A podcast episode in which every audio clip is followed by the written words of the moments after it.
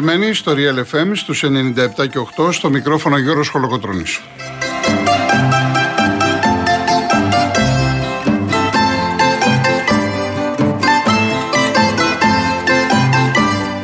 Τηλέφωνο επικοινωνίας 211-200-8200. Επαναλαμβάνω 211-200-8200. Η κυρία Δέσπινα Καλοχέρη είναι σήμερα στο τηλεφωνικό κέντρο. Κύριος Γιάννης Καραγευρέκη στη ρύθμιση του ήχου.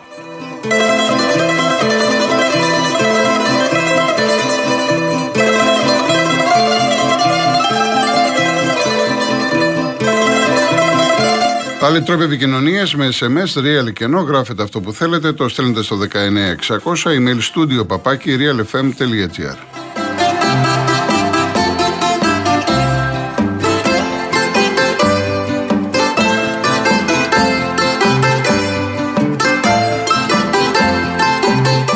Κυρίες Δεσποινίδες και κύριοι, καλό σας μεσημέρι. Καλή εβδομάδα να έχουμε. Η επικαιρότητα, η αθλητική έχει πολλά πράγματα που θα ασχοληθούμε. Από εκεί και πέρα ασφαλώς ε, παρακολουθούμε ε, το τι σημαίνει στην Τουρκία αυτή τη στιγμή. Είναι το πρώτο θέμα σε ολόκληρο τον κόσμο με αυτόν τον φωνικό σεισμό. Ο δεύτερος στην ιστορία της χώρας. Και φοβάμαι πολύ ότι μέχρι αύριο μεθαύριο οι νεκροί θα είναι χιλιάδες. Με αυτό το οποίο έτυχε. Πραγματικά απίστευτο. Ε, από εκεί και πέρα εμείς έχουμε τα δικά μας με την Μπάρμπαρα ε, λίγο πολύ δεν ήταν τα πράγματα τόσο άσχημα όσο τα περιμέναμε. Αυτή τη φορά μάθαμε από τα λάθη μας πέρυσι και πρόπερσι. Καλύτερα είναι τα πράγματα σαφώς. Περιμένουμε ένα τρίτο κύμα απόψε. Ξέρετε ότι κάθε Δευτέρα, ε, επειδή έχουμε τα μάτς του Σαββατοκύριακου, ο κόσμος μιλάει για ποδόσφαιρο αποκλειστικά. Εκτάκτο σήμερα, αν κάποιοι συμπολίτες μας έχουν κάποιο πρόβλημα, θέλουν να επικοινωνήσουν, θέλουν κάτι, κάτι να πούνε που μας αφορά όλους, μπορούν να επικοινωνήσουν στο 211-200-8200 και να μιλήσουν με τη Δέσποινα να ε, εξηγήσουν ότι υπάρχει πρόβλημα και να βγουν στον αέρα. Μάλιστα, θα υπάρχει η προτεραιότητα. Γιατί πάνω από το ποδόσφαιρο είναι η καθημερινότητά μας, είναι τα προβλήματά μας. Από ό,τι βλέπω και ακούω και διαβάζω και μαθαίνω, υπάρχουν περιοχές με προβλήματα όπως ο Διόνυσος, όπως η Υποκράτειο Πολιτεία, τα Βίλια, η Μάνδρα. Ε, η Εύη έχει προβλήματα ακόμα. Οπότε οποιοδήποτε από εσάς ε, θέλει να βγει στον αέρα κάτι να πει με μεγάλη χαρά. Από εκεί και πέρα, ε, ειλικρινά σας μιλάω, όταν ήταν στο χέρι μου, επειδή μας έχουν πάρει στην πλάκα κάποιοι και αναφέρομαι στα γεγονότα του περιστερίου και έπρεπε να τους πάρουμε και εμείς στην πλάκα. Να βρούμε έναν τρόπο να το διακομωδήσουμε. Αλλά ο κόσμος δεν φταίει σε τίποτα. Θέλει να ακούσει για μπάλα το τι έγινε χθες, ειδικά στην Τούμπα και στη Λεωφόρο. Και φυσικά θα το κάνω αυτό, δεν υπάρχει περίπτωση. Ε, από εκεί και πέρα, επειδή το πρώτο θέμα αθλητικά είναι το ατρόμητο ΣΑΕΚ, Φτάσαμε το 2023, το Νοέμβριο εγώ συμπληρώνω 40 χρόνια καριέρας και νόμιζα ότι έχω δει τα πάντα ή τουλάχιστον τα περισσότερα. Δεν μπορούσα να φανταστώ ότι το 2023 η Ελλάδα που έχει πήρε και έκανε Ολυμπιακούς αγώνες, η Ελλάδα που τώρα η UEFA της ανέθεσε δύο μεγάλους ευρωπαϊκούς τελικούς, το Καραϊσκάκι και στην Αγία Σοφιά, στον, στην ΟΠΑΠ Αρένα, δεν θα γίνει ένα παιχνίδι γιατί τα δοκάρια είναι πιο χαμηλά από, την, από τις κανονικές διαστάσεις. Όσοι δεν ξέρετε, το ύψος πρέπει να είναι 2,44 και η απόσταση μεταξύ των δύο δοκαριών είναι 7,32. Το δε πάχος του δοκαριού μέχρι 12 εκατοστά. Μέχρι 12, όχι παραπάνω. Τώρα πάρα πολλές ανακοινώσεις και της ΣΑΕ και του Ατρομήτου, πριν από λίγο και ο Παναθηναϊκός, τα είπε στην Άχη γιατί είπες για τον Πρινιόλη, ότι είναι 15 μέτρα η κροτίδα ενώ ήταν λιγότερο. Έχει δίκιο βέβαια ο Παναθυνακό αυτό, δεν είναι 15 μέτρα. Εν πάση περιπτώσει, τώρα να είστε σίγουροι ότι η ΑΕΚ θα βγάλει απάντηση στον Παναθηναϊκό. Σε δουλειά να βρισκόμαστε. Το θέμα είναι πραγματικά κομικοτραγικό. Μιλάμε πολλές φορές για τριτοκοσμικές καταστάσεις. Λέμε για την Ουγκάντα. Δεν νομίζω ότι στην Ουγκάντα να συμβαίνουν αυτά τα πράγματα που συμβαίνουν εδώ. Ε, είναι όχι πίσω γύρισμα, δεν ξέρω τι άλλη λέξη να πω. Πραγματικά είναι ντροπή αυτά που συμβαίνουν. Και εδώ ε, θέλω να πω, επειδή και από χθες το βράδυ μου στείλανε πάρα πολλά μηνύματα στο Instagram. Ε, εδώ μιλάμε για ένα ραδιόφωνο με πολύ μεγάλη ακροματικότητα που πρέπει να είμαστε πάρα πολύ προσεκτικοί. Για να πούμε οτιδήποτε από αυτά που μου ζητάτε πρέπει να έχουμε στοιχεία αποδείξεις. Δεν μπορώ εγώ να βγαίνω στον αέρα και να λέω πράγματα τα οποία δεν μπορούν να αποδειχθούν.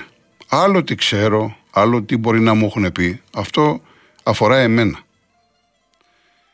Βγαίνει λοιπόν ο Ατρόμητος και λέει ότι η ΑΕΚ το ήξερε. Να πάει λοιπόν ο Ατρόμητος ο Σπανός στον Ισαγγελέα και να του πει κύριε Ελλάδο, η ΑΕΚ το ήξερε. Να αποδείξεις πώς το ήξερε η ΑΕΚ. Δηλαδή τι είχε έκανε η ΑΕΚ. Γιατί όταν λες το ήξερε η ΑΕΚ, υπονοείς ότι η ΑΕΚ είναι πίσω από αυτή την ιστορία. Πώς το ήξερε η ΑΕΚ; Επειδή πήγανε στο διαιτητή και είπαν αμέσως για τα δοκάρια.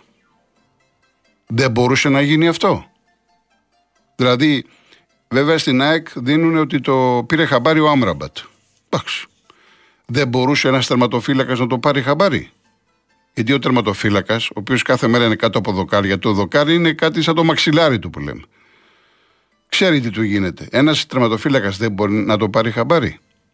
Και το μεγάλο ερώτημα είναι που έχουμε όλοι μας.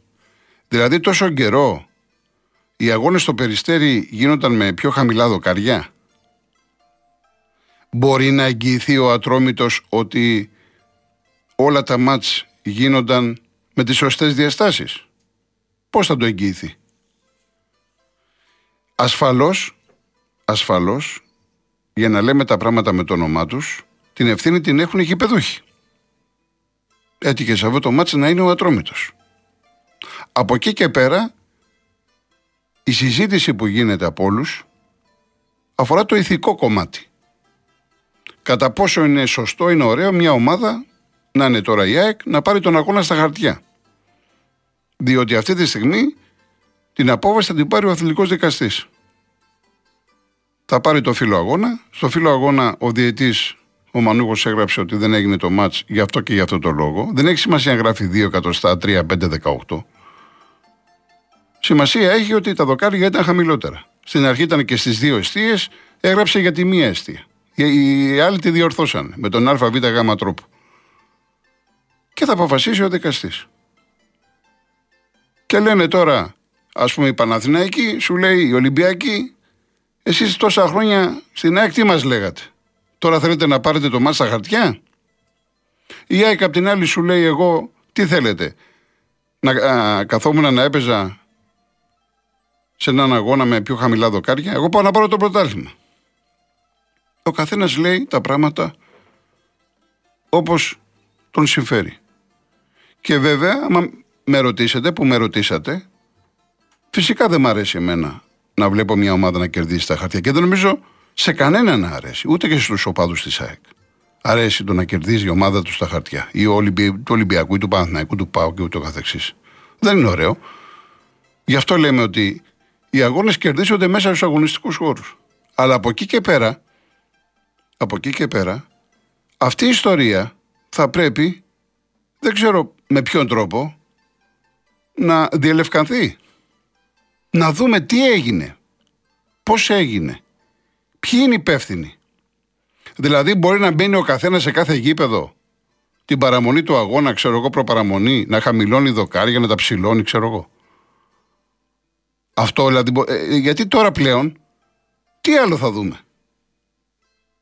Τι άλλο θα, θα συναντήσουμε σε αυτή τη χώρα. Πρέπει να γίνεται λοιπόν έλεγχος. Και με ειδικό μετρητή. Όχι τώρα με μεζούρες. Αυτά δεν είναι εικόνες. Φτια... Τα φτιάρια, να σκάβουν στη γραμμή. Παιδιά είναι απίστευτα πράγματα. Είναι κατάντια όσοι, όσοι ασχολούμαστε με το ποδόσφαιρο είναι κατάντια, είναι ντροπή. Τι είναι αυτά τα πράγματα; Έγινε τώρα το Δεκέμβριο σε έναν αγώνα γάμα εθνικής 11 Δεκεμβρίου. ΑΟ Πάτου Τρίκαλα. Οι Τρικαλινοί πληροφορίες είχανε.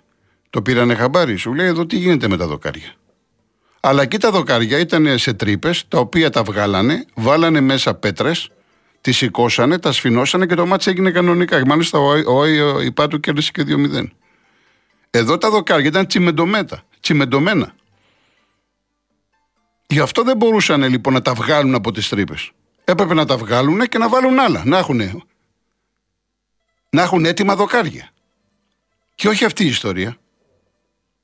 Όπως επίσης είναι σημαντικό και το λέω και για να βοηθήσω και το δικαστή, γιατί όλα θα τα έχει υπόψη του, οι νομικοί θα τα βάλουν όλα κάτω. Η ΑΕΚ το είπε αυτό στις 5 παρα 10. Θα μπορούσε η ΑΕΚ να το πει αυτό στις 5 και 4, 5 και 20, λίγο πριν τον αγώνα. Το είπε 5 παρα 10. Υπήρχε χρόνος. Πάνω από μία ώρα. Και πήγαινα και σκάβανε. Ε, δεν γίνονται έτσι δουλειές. Πραγματικά δεν γίνονται έτσι δουλειές. Είναι θλιβερή, ήταν θλιβερή αυτή η εικόνα που είδαμε χθες το μεσημέρι, στο, στο μεσημέρι. Χθες το μεσημέρι. Πολύ θλιβερή εικόνα.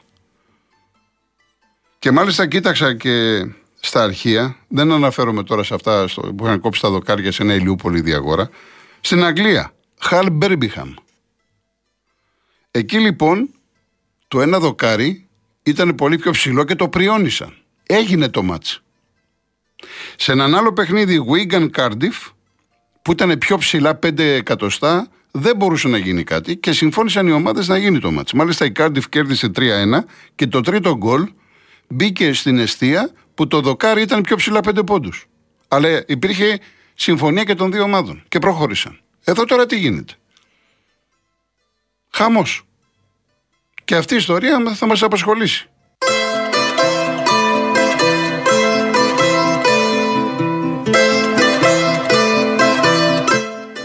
Βλέπω τα μηνύματά σας για το ΑΕΚ Ατρόμητος, είναι πάρα πολλά.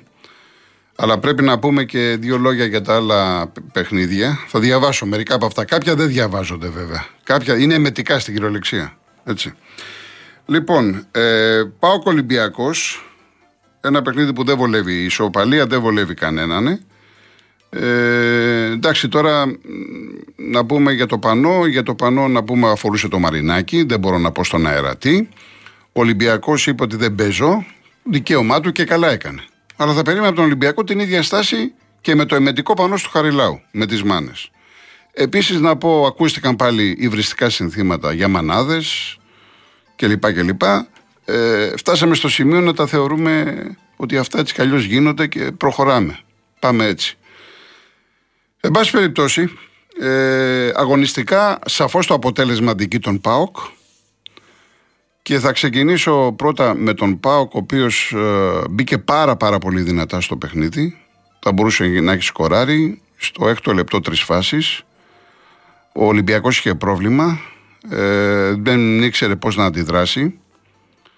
Η, η είσοδός του στον αγώνα ήταν έτσι, ήταν υπνοτισμένος. Ήταν επηρεασμένος, φοβισμένος ε, και τυχερός που δεν έφαγε γκολ. Ο Πασχαλάκης τον κράτησε όρθιο, ε, εξαιρετική εμφάνιση, όχι ότι έπιασε τα πιάστα, δεν έκανε δύσκολες αποκρούσεις, είχε πολύ καλές τοποθετήσεις. Και να ξέρετε κάτι για αυτό το παιδί, και το λέω για τους παουξίδε που ήταν εχθρική εξέδρα και τον έβριζαν κλπ. Καλό του κάνατε. Στους παουξίδε το λέω. Ο Πασχαλάκης, όταν δεν ασχολείσαι μαζί του, είναι χαλαρός. Όταν, όταν τον βρίζεις, συγκεντρώνεται. Ήταν πολύ συγκεντρωμένος.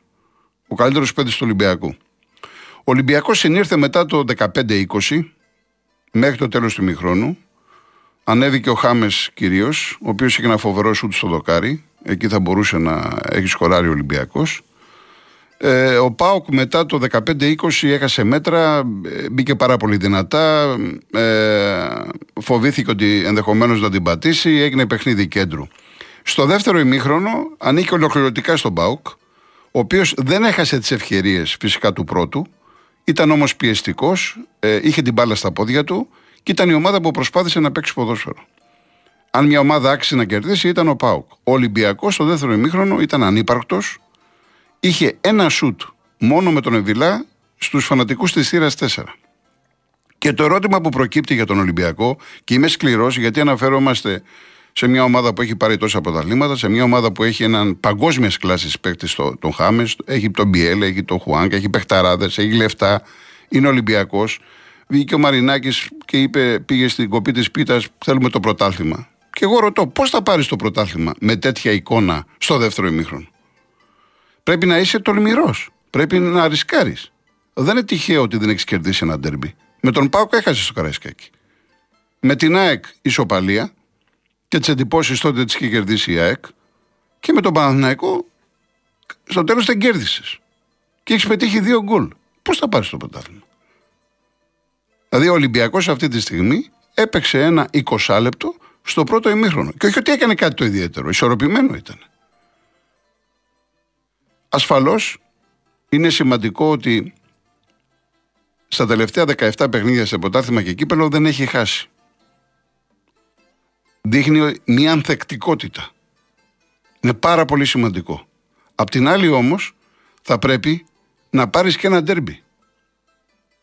Και αυτό είναι πάρα πολύ σοβαρό θέμα για τον Ολυμπιακό, για, τον, για τη διοίκηση, για τον προπονητή, για τους παίχτες. Ο ΠΑΟΚ από την άλλη, και αυτός είναι καιρό αίτητος, ασφαλώς υπάρχει κούραση, πληρώνει το γεγονός ότι δεν έχει ένα δεύτερο σκόρερ πίσω από τον Ολιβέηρα. Και υπήρχαν φάσει χτε που ο συγκεκριμένος παίκτη Ολιβέηρα και ο Κωνσταντέλιας έβαλαν το εγώ πάνω από την ομάδα. Θα μπορούσαν να δώσουν σε συμπαίκτες τους και ο Πάουκ ενδεχομένως να έχει σκοράρει. Ο Κωνσταντέλιας έπαιξε πολύ κοντά στον Ολιβέηρα. Σε μια-δυο φάσεις έδειξε την κλάση του, αλλά από εκεί και πέρα ο Ολυμπιακός ε, ήταν διαβασμένος για τον Πιτσυρικά και του περιόρισε τη δράση. Το πρόβλημα του Ολυμπιακού από αριστερά ήταν ο Ρέαμτσουκ. Δεν είχε βοήθειες και οι παοξίδες μπαίναν από εκεί.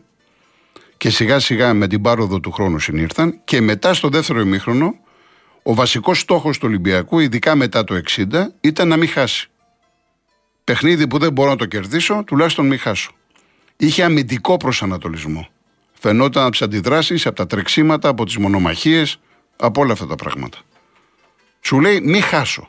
Ενώ ο Πάοκ παρά το γεγονός ότι στο δεύτερο δεν ήταν τόσο ορμητικός, αν θέλετε ήταν και κουρασμένος, προσπάθησε είτε από δεξιά είτε από αριστερά, χωρίς να πάρει πολλά από τα μπακ του και ο Σοάρες και ο Σάστρε δεν είναι παίκτες που μπορούν να βοηθήσουν σε μεγάλο βαθμό στο επιθετικό κομμάτι, πήγαινε κυρίως με τον άξονα. Κινητικός ο Ολιβέηρα δημιούργησε θέματα. Είδα πολύ φρέσκο τον Μπίσεσβαρ. Ενδεχομένως να, να, έπρεπε να τον βάλει λίγο νωρίτερα. Τον είδα φρέσκο. Δημιούργησε προβλήματα από εκεί. Γενικά ένας Πάοκ ο οποίος ε, δείχνει σφιγμό και σου λέει ότι εγώ θα παλέψω και ό,τι γίνει. Είναι καλό για τον Πάοκ τώρα ότι έχει τη Λαμία και δεν έχει ντέρμπι. Ο Ολυμπιακός τώρα παίζει με την ΑΕΚ. Την ΑΕΚ βέβαια που είναι ξεκούραστη λόγω του ότι δεν ε, είχε τον αγώνα χθες με τον ε, Ατρόμητο.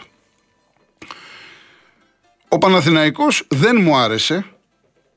Ε, ο μεγάλος αντίπαλός του ήταν ο εαυτός του και είναι ο εαυτός του. Ψυχολογικά δεν είναι καλά ο Παναθηναϊκός, όμως πέτυχε το στόχο του. Ήθελε να γυρίσει στις επιτυχίες, κέρδισε ίσως την πιο αδύνατη ομάδα, αλλά θα μπορούσε και να την πατήσει. Διότι στο 0-0 τέτα τέτο Βέργος πάει στον Πρινιόλι και αμέσως μετά το 1-0. Πάρα πολύ ωραία προσπάθεια οργανωμένη από δεξιά. Και παρά το γεγονός ότι είσαι με 1-0, όμως δεν κερδίζεις ψυχολογικά, δεν παίρνεις αυτοπεποίθηση, να, δεν πατάς γερά, να πετύχεις και ένα δεύτερο γκολ και ένα τρίτο, να πάρεις μια μεγάλη νίκη, έχεις προβλήματα. Ο Παναθηναϊκός πότε φάνηκε, κυρίες και κύριοι, δεν ξέρω πώς είδατε τον αγώνα, μετά την αποβολή του Στάνκο. Στο 66, που ήταν εγκληματικό αυτό απέναντι στον Τζέριν. Μάλιστα ο Καραντώνης, ο οποίος μιλάμε για ένα κακό διαιτητή, στα δύο μέτρα και πάει στο βάρα. Αν δεν μπορείτε να δείτε αυτές τις φάσεις, πηγαίνετε κάτι, κάτι άλλο. Ήταν κατευθείαν κόκκινη αυτό. Απαράδεκτη ενέργεια του παίχτη της Λαμίας. Εν πάση περίπτωση. Προχωράμε παρακάτω. Μετά το 66 άρχισε και φαινόταν ο Παναθυνακό γιατί η Λαμία η Φουκαριέρα έπαιξε με 10 παίχτε. Και σε ένα τέτοιο παιχνίδι που έχασαν ευκαιρίες και ο Ιωαννίδης και ο Βαγιανίδη. Εντάξει, μπήκε ένα δεύτερο γκολ με το σπόρα στο τέλος. Διακριθέντας ήταν ο γκολκίπερ, ο Μπρινιόλη. Δηλαδή η Λαμία είχε φάσεις να πετύχει γκολ. Όλα αυτά λοιπόν τα είδε ο, ο Ιωβάνοβιτ και τώρα έχει ένα πάρα πολύ δύσκολο παιχνίδι με τον Άρη την Κυριακή στο Χαριλάου. Η ομάδα αυτή όπως είναι έχει θέματα. Πρέπει να δει τι θα κάνει. Έκανε, έκανε αλλαγές του. Ο Βαγιανίδης, το παιδί, μπορεί να βοηθήσει επιθετικά, αμυντικά έχει θέματα. Είναι αδύναμος. Ο Κλέιν Χέσλερ, όπως τον είδα, όπως τον έκοψα, δεν μου πολύ φαίνεται παίχτης από τα άκρα, περισσότερο στον άξονα. Έχει, έχει πατήματα, μπορεί και μέσα στην περιοχή, σκόραρε, είναι καλό για την ψυχολογία του. Ο Ματσίν είναι πολύ καλός παίχτης. Αλλά θέλει χρόνο για να βρει και αυτός τα, τα πατήματά του και να δει τι γίνεται με τους άλλους συμπαίκτες. Ο Ιωαννίδης είναι σε καλή κατάσταση, αλλά δεν έχει τον γκολ. Αυτό είναι, αν είχε τον γκολ, θα ήταν πολύ μεγάλο σέντερφορ. Και ο Σπόραρ βέβαια ήταν πολύ όμορφο τον γκολ. Το είχα δει στον Παναθηναϊκό αυτό το γκολ. Πώς το λέγανε αυτό, ένα δεξί μπακ τσιριγότη, νομίζω πριν πολλά πολλά πολλά πολλά χρόνια. Ε, μία φάση όχι που σκόραρε, έσωσε πάνω στη γραμμή. Έσωσε πάνω στη γραμμή εκεί στη θύρα 13. Δεν θυμάμαι τώρα, είναι πάρα, πάρα πολλά χρόνια, ήμουν πιτσιρικάς, ούτε, ούτε 15 δεν πρέπει να ήμουν. Ε, αυτό λοιπόν που ε, αυτή τη στιγμή ενδιαφέρει τον Παναθηναϊκό είναι η νίκη και είναι όπως όλα δείχνουν η συμφωνία με τον Αϊτόρ η ανανέωση πάρα πολύ μεγάλη είδηση για τον Παναθηναϊκό γιατί ο Αϊτόρ όσο έπαιζε ήταν σημείο αναφοράς για την ομάδα του Παναθηναϊκού και είναι πάρα πολύ καλή είδηση για την ομάδα γενικότερα. Πάμε στις διαφημίσεις μας, ειδήσεις μας και επιστρέφουμε.